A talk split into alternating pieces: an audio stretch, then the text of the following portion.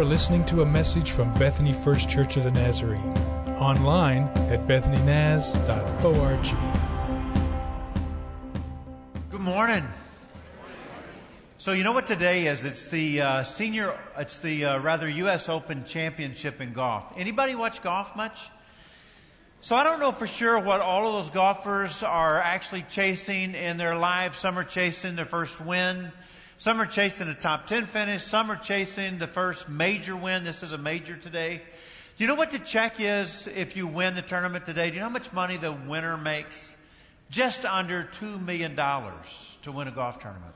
Second place wins just over a million dollars. Would that help you in your finances at all? A couple million bucks in the bank account? Everybody is chasing something, and those guys on tour are chasing a win. So we've been in this conversation starting last week about money. And here's what Paul says. You don't want to chase money. I mean, there's a lot of danger if you chase money. So he says things like this in the passage that we read last week. He says, you brought nothing into this world when you came.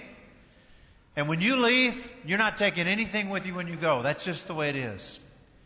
And he, and he seems to kind of throw up this warning signal in that paragraph that we shared last week. He says, those of you who want to get rich, man, you can fall into a trap and you can come to real destruction. Those of you who love money, it's the root of all evil. Those of you who are eager for money, a lot of grief can come in your way. It can really threaten your relationship with Jesus. And what he's saying is, is that loving money and following Jesus aren't compatible. You can't love money and follow Jesus. So one day, Jesus is with his disciples. And he says to them something very similar to what we read last week. If I have food, if I have clothing, I'll be content with that. And we all kind of struggle and we say, well, what kind of food are we talking about? And what kind of clothing are we talking about? And Jesus says to the disciples, you should not worry. Well, Jesus, what is it that you say I should not worry about? And Jesus says, don't worry about what you're going to eat, what you're going to drink, or what you're going to wear. But what you should do is seek first the kingdom of God and His righteousness. And God will take care of all of those things. Now, think with me just a minute here. In the passage today, we are being challenged to not chase money. But as followers of Jesus, we are being challenged to chase after godliness and righteousness and faith and love and endurance and gentleness. So let me take you to the Word of God this morning, okay? You got a Bible, or you can use the one in front of you, or we'll put the words in screen on the screen to 1 Timothy chapter 6, and I'm going to start reading with verse 11, okay? 1 Timothy chapter 6, verse 11. Now, Paul is saying to Timothy, whatever you do, you want to run from these people who are trying to get rich and they're using the gospel as a way to get rich, okay? And here's what he says in verse 11. But you, okay, so this is a private letter unlike most of Paul's other letters.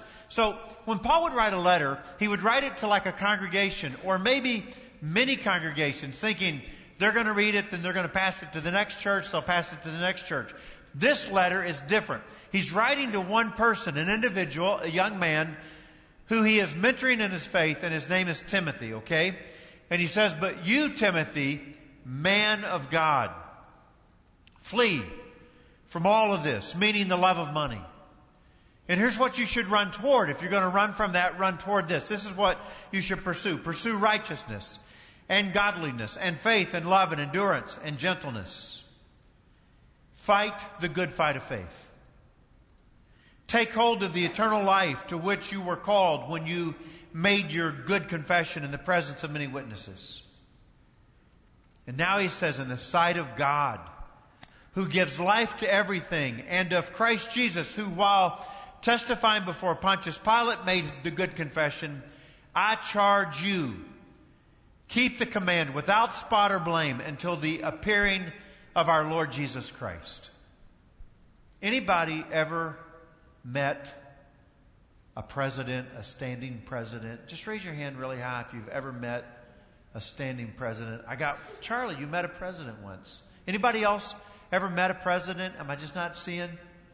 I got a feeling, somebody back there, when, when a president of the United States walks into the room, everybody stands. It's a big deal. It's a big appearance. Interestingly, what Paul does is he uses language here to talk about Christ appearing and to talk about God with the language that had been assigned to the appearing of the emperor, okay? The Caesar, the emperor of Rome. And he doesn't just kind of do it once, but he kind of rubs it in. People believed the guy was divine, and so they believed they were not only having a visit from the head of state, but they believed that they were having divine revelation. And so he talks about God with this language. Um, God, the blessed and only ruler, the King of kings, the Lord of lords.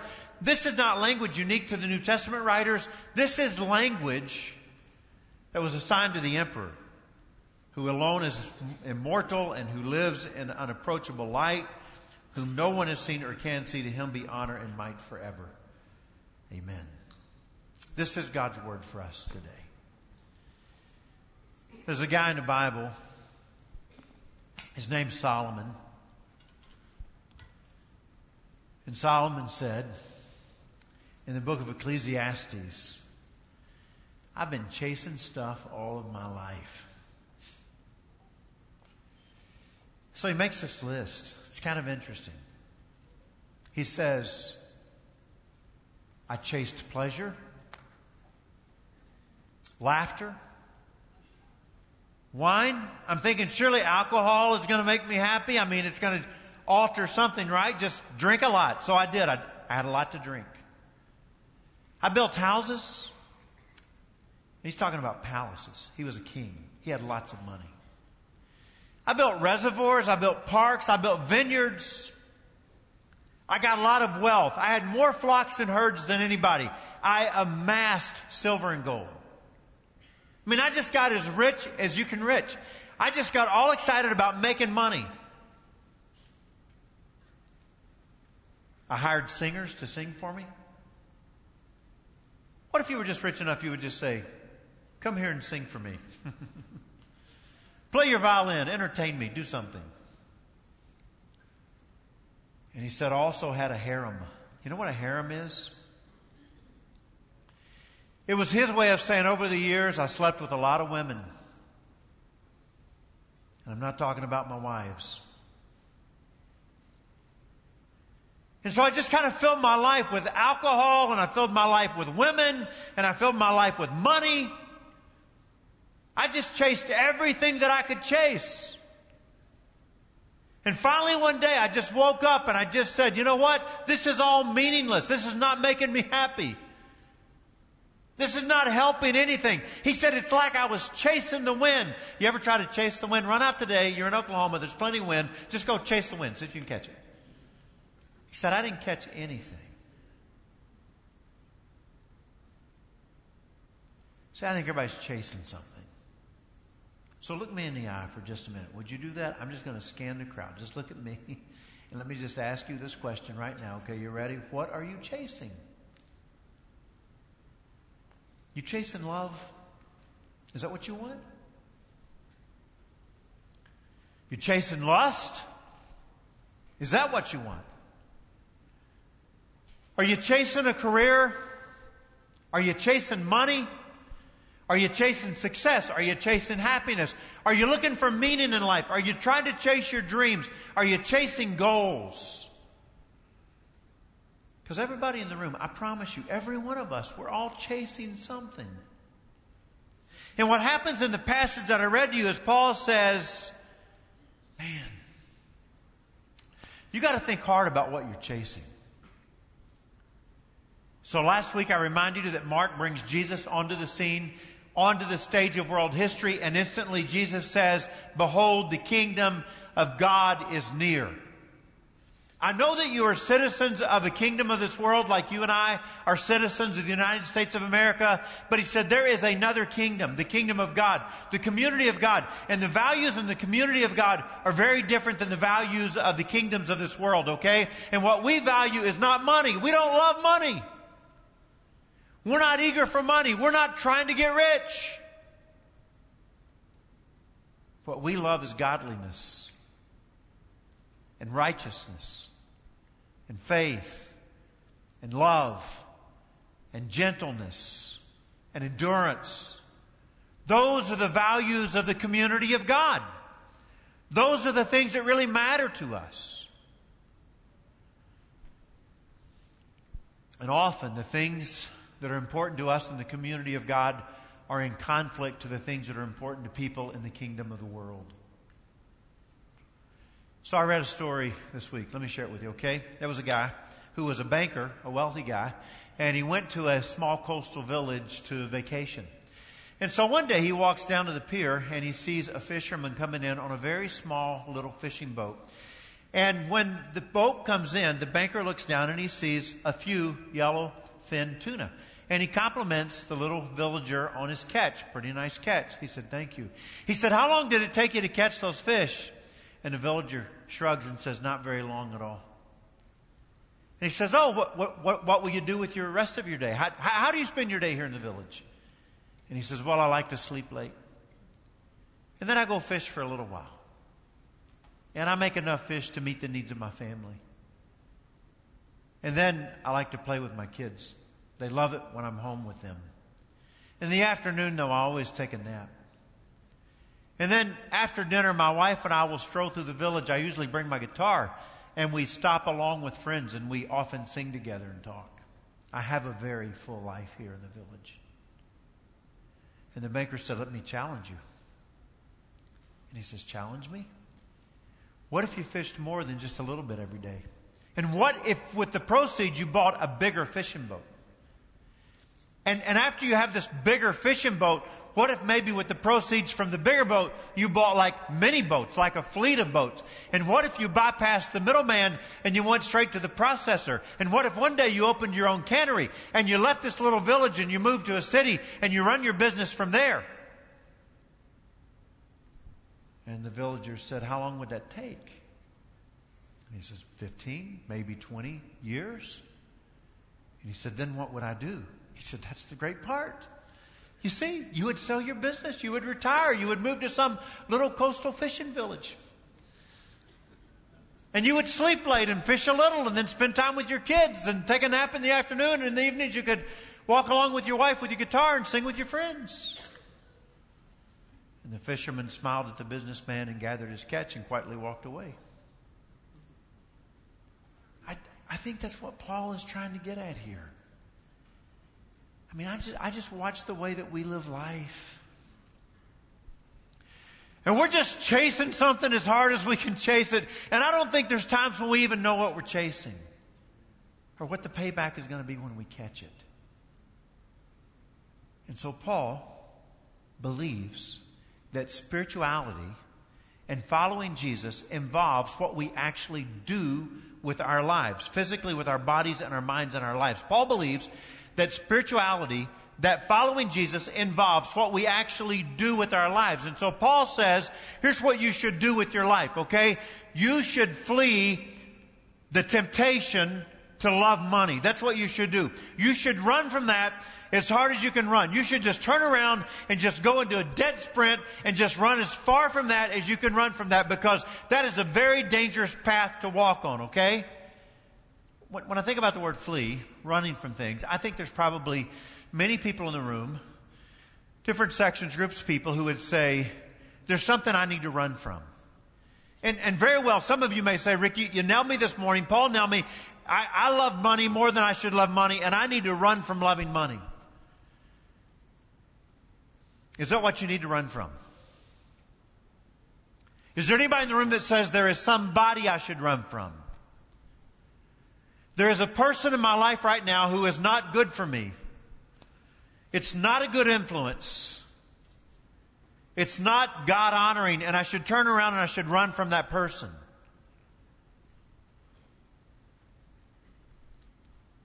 Is there an addiction that you should run from? Is this morning God saying to you, you should turn around and you should go into a dead sprint and you should just run from that as hard as you can run from it?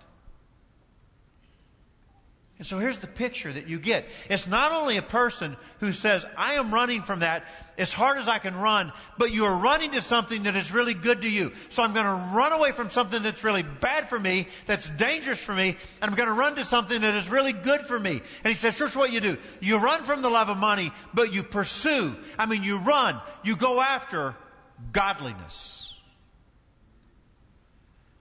So this week I got to sit down with a group of guys, young guys, in a small group. And I got this list of questions that I was supposed to ask them. And so one of the questions was, what do you really want God to do in your life? And so I look at these freshman guys, some, some great guys. I love spending time with them this week. And I looked at them and I said, so what is it that you want God to do in your life? And so we kind of went around the circle. And after we did, one of them looked at me and said, so what about you, Rick? What do you want God to do in your life?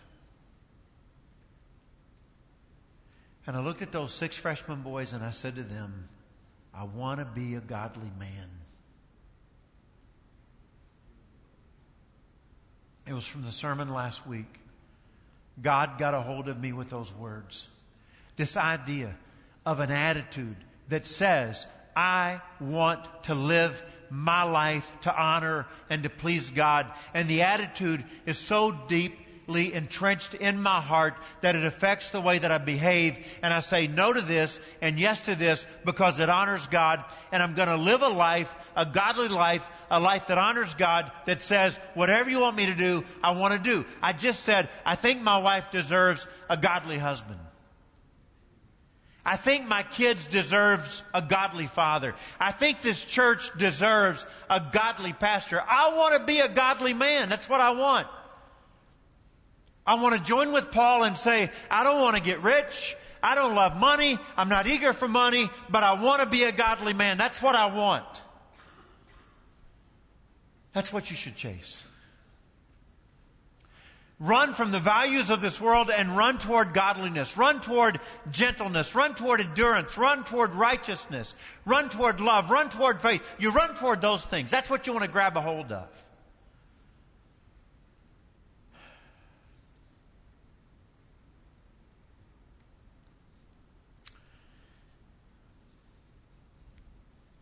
Anybody watching a game tonight? Yeah? So just show of hands. I'm just curious. How many are saying, I am pulling for the Cavs?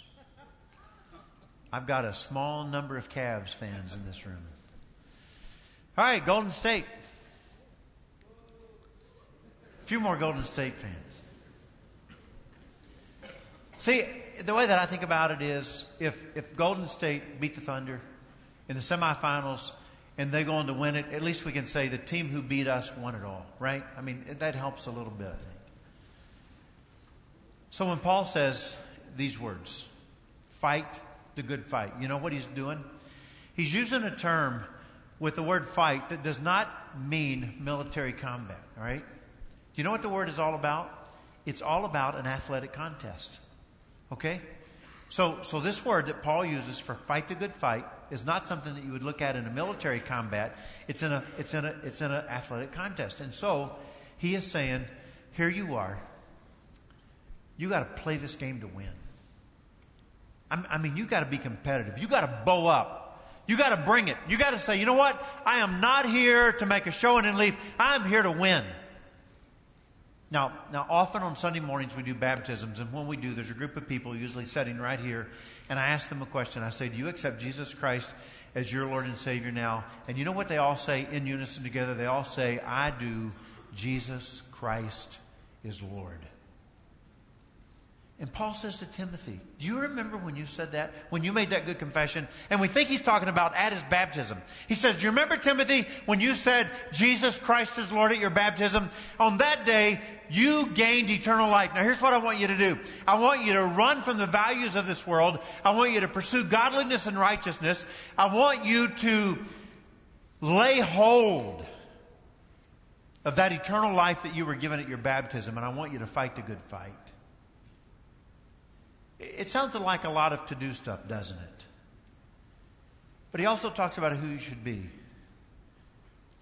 You live this life without spot or blame. Look at me for a second. When nobody's looking, when nobody sees me, when I believe nobody is watching, that's when you do the right thing anyway. I'm by myself. And nobody would know. But without spot or blame, that just simply means I'm going to do the right thing in that moment anyway. Can I show you a picture? Here we go. I, I, didn't think about you being here, Morgan. You probably hate me for that, don't you? You can take it down. Nobody should see that any longer. Would you trust your kids with that person right there? No. So one day I saw a wig and I put it on, took a picture, and I thought it was awesome. I Carried it on my phone. And I always show people, I say, here's my brother Terry. Have you ever met him? and my, my girls say, Dad, please, delete that picture. That's ridiculous. That's embarrassing. I, I think when you're a dad, you just do dumb things. You become a father, the dumb just kicks in. You just do stupid stuff. And the more your kids say, don't do that stuff, the more you just do that stuff. The more they say, you're really embarrassing us, please just stop. I remember once in a restaurant in a Cracker Barrel, you know how loud those places are? I sneezed so loud when I sneezed. I sneezed so loud the restaurant went dead quiet. And before the noise picked up, back up, my Morgan said, you embarrassed me so bad. And everybody in the restaurant laughed really loud. You just do dumb dad stuff when you're dad. It's Father's Day. Paul is writing to Timothy, the young man, about what it means to grow up into being a man. And this is the information he gives him. And I think sometimes as dads, we just say, we just don't get it right. We do dumb stuff. And sometimes we mess up in our lives. And sometimes we don't get it right with God. Let me tell you something. Paul writes to Timothy, and did you hear the first words that he said to him? But you, and what did he say? Man of God. And I'll bet when Timothy read those words, he kind of, you know, oh, Paul, don't call me that, okay? He's probably referring to his uh, Levitical lineage and his place in the worship temple, maybe. I remember one day I was in an assisted living place for a little reception. And this lady, I heard her saying to another lady, That's my pastor. He's come to see some of us. And she said, Oh, I want to meet him. Take me to see the man of God. And I remember thinking, Oh, I don't know that I like you calling me that. I don't know that I live up to that well enough. Paul is saying, Timothy, this is the potential God sees in you. Not by your own power, but this is what you can become. Do you believe that in God's Word, God consistently calls you to live a righteous and a godly life? He sees it in your future. He believes you can do it. Well, it's camping season, as Casey mentioned a minute ago, and over the last two weeks, we had over 180 students from our church go to camp. It was awesome to see all of those students heading off to camp to focus on their journey with God. I'll tell you what, when I look at the future of the church, I look right over here and right over here and kind of over back here. We have some incredible students. I mean, and, and we have a lot of students that are just getting better and better and better. Don't you agree? God is working in the lives of our kids. I'm proud of them. When I think about camp, I'm reminded of one time when I was younger and I was actually running church camps on a district down in Tennessee and Morgan was just born, and Brittany, our oldest daughter, was only five and a half when Morgan was born. And so I remember I was headed off to camp one summer, and I look at my wife thinking she's got this little baby and a six year old. I just said, you know what? I should take Brittany with me. It's too much for you to juggle these two kids. Morgan was so small. I said, why don't I just take Britt with me to camp? She'll be fine. I'll have a room to myself, and the students are great with Brittany. They'll love her, and they'll help take care of her. And so we did. Brittany and I go off to camp together and we had a blast. Now, we were doing cutting edge stuff at those camps. We had a camera that actually had a VCR tape in it that we were recording on, okay? This, the tape in it was this big of a square. And the camera was like this. And you set it on your shoulder and you had another battery pack that you were on this shoulder. I'm not making any of this up. I mean, cutting edge stuff. We were, and we would do a video all week. Not a lot of editing, but at the last night we would show the video. And we would put really cool hip Christian music to it, like Friends Are Friends Forever by Michael W. Smith. I mean, all the cutting edge stuff, right? And so I remember that last night, Brittany had loved it at head camp, and we're watching this video, and here's the way the video ends. It was probably 30 minutes. It ended like this, and everybody's watching themselves. It was awesome. We didn't have video like we have now, so it was kind of a neat thing. And, and the way it ends is that Brittany and I had no idea the guy was filming us, but we were walking down a sidewalk away from him. And we're holding hands and we're swinging arms like this as we walk away. And it's just us, you know, just walking away for the last 10 seconds of the video with this great music behind us. I loved it. I've tried to find it over the last few years. I wanted to show it to Brittany at her high school graduation. And I called Darren Brown and said, Do you remember making videos for us at camp? Do you have them? And he goes, I don't have them anymore. So the day after that night, we're headed home, getting in the car to leave. And Brittany just cries, six years old. Daddy, I don't want to go home. I want to stay. I said, Brittany, we got to go home. She goes, Daddy, it was the best. She's just crying. And I said, Oh, Britt, you're breaking my heart. And she said, You know, on that video last night when me and you were holding hands, swinging arms, walking away, just having a good old time? I said, Yeah. She said, That was the best. I said, It was the best. So, over the years, if I ever reach over and take Brittany's hand when we're walking along, she'll say, Here we are, just walking along, having a good old time, aren't we, Dad? The other day, she sent me a text. And she said, Tim and Sadie, Sadie's her little girl, Tim and Sadie walking along, just having a good old time. And here's the picture.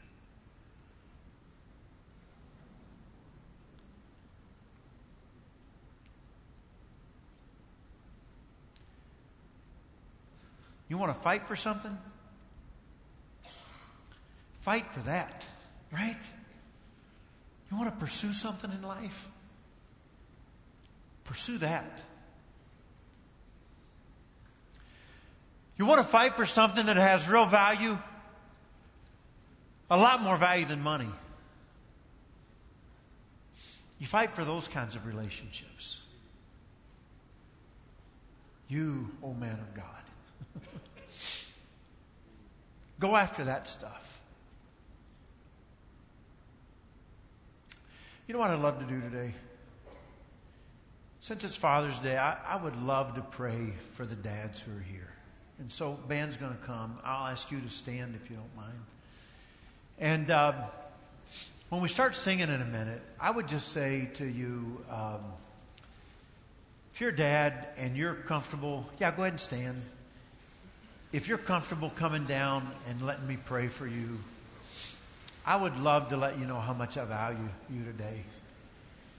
And, and, you're like me, you probably feel like you don't get it right often enough and you make a mess along the way, and you probably do. But God sees potential in you that you probably don't see in yourself.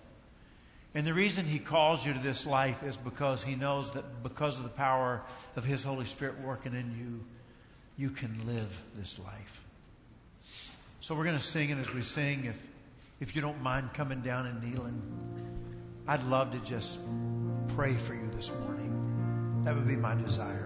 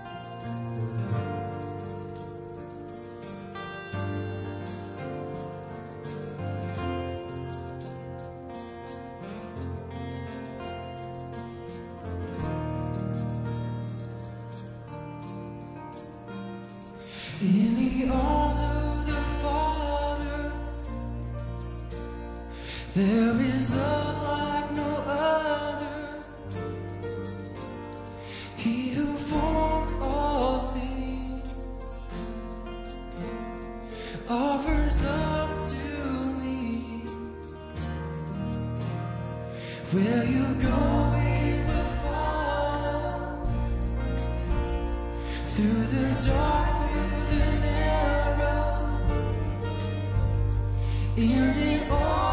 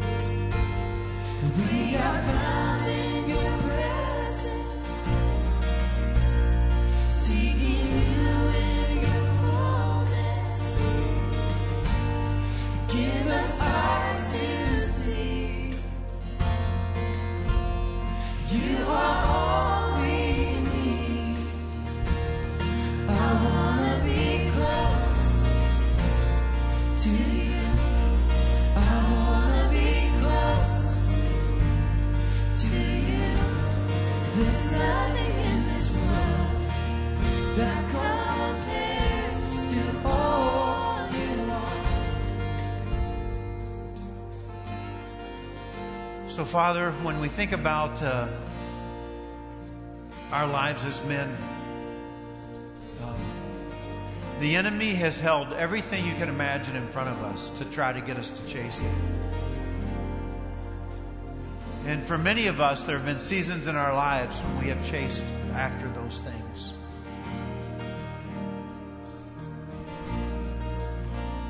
And today we come into your house and we open your word. And you remind us that as followers of Jesus, there are things that are really worth chasing. To be able to leave this world one day and my kids say he was a godly man, there would be nothing greater. Or to say that my dad was gentle, or he was righteous, full of faith, full of love. Those are the things that matter.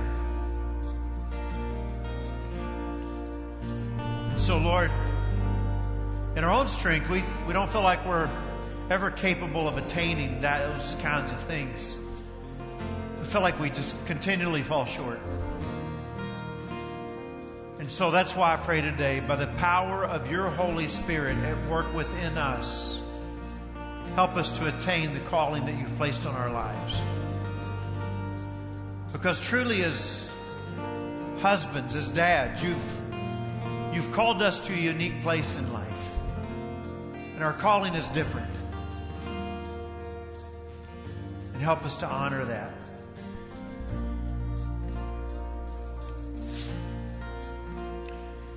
Now, there's a doxology in our scripture this morning. I want to close with it, okay? And here's what it says To God, the blessed and only ruler, the King of kings and Lord of lords, who alone is immortal and who lives in unapproachable light, whom no one has seen or can see, to him be honor and might forever. Amen. A big amen. Amen. Amen. God bless you. You have been listening to a message from Bethany First Church of the Nazarene. Visit us online at bethanynaz.org.